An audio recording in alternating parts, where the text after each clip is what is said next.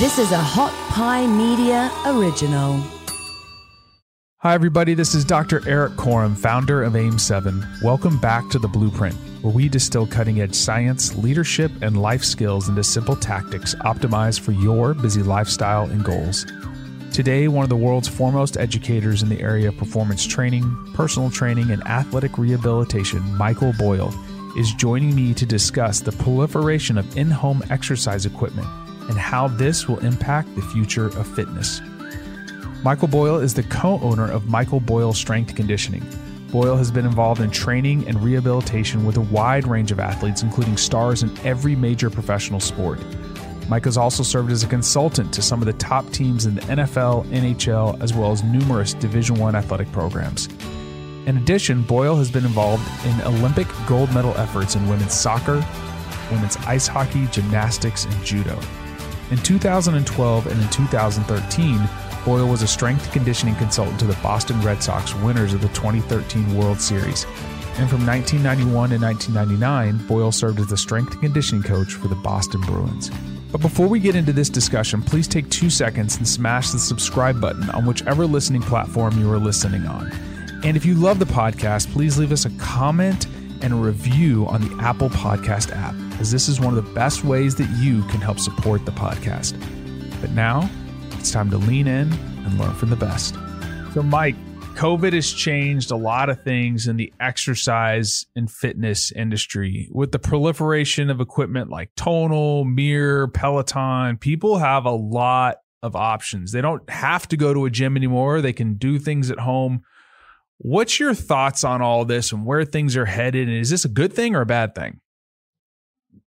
I think an increased interest in exercise is always a good thing. So whether it's tonal mirror or whatever it is, I think it's all good. I think, like all other things that have come before them, exercise bikes, treadmills, eventually they will become expensive clothing racks for most people.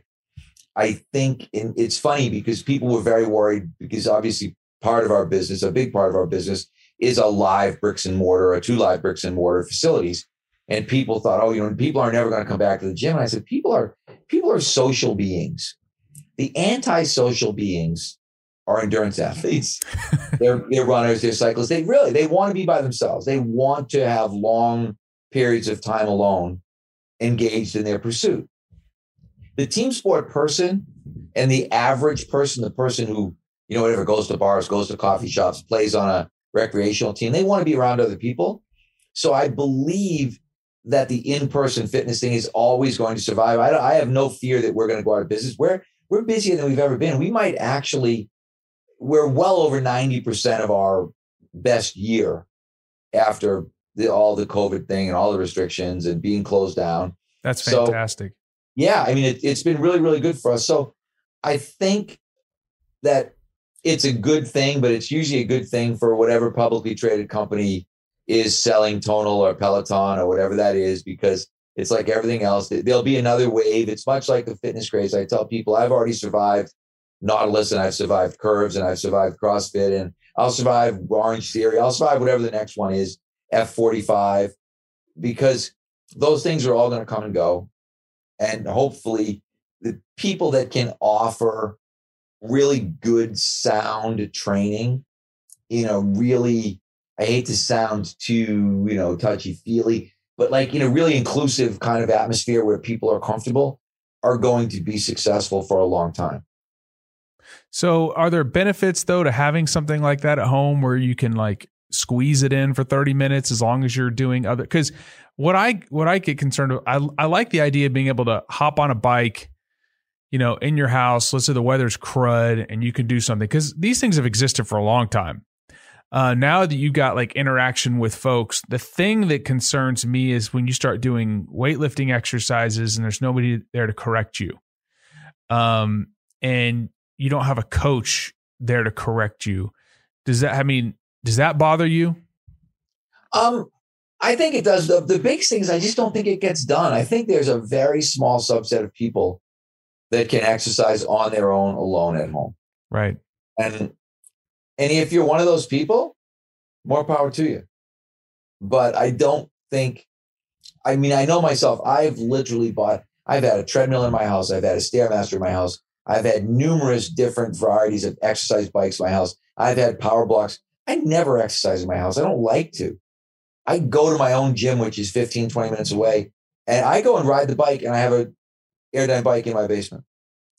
And I don't know what that is or what that means, but I just don't think I don't think the home exercise thing is ever going to really catch on beyond some serious type A's who can, um, I guess, align themselves with those types of things and and get that stuff done. I just don't think the average person is is very capable over the long haul mm-hmm. of doing. If you found today's podcast valuable, please share this podcast with a friend and don't forget to smash the subscribe button on whichever listening platform you're listening on. Also, I'd love to get your feedback on these minisodes, so please reach out to me by email at eric at erickorem.com or DM me on Instagram at erickorem. I'd love to know why you find the podcast valuable and what we can do to make it better. Thanks again for listening, and I'll catch you on the next episode. Thanks for listening. You can find more episodes and all of our other Hot Pie Media originals baked fresh daily at our home online at hotpiemedia.com, the Hot Pie Media YouTube channel, or wherever you listen to podcasts.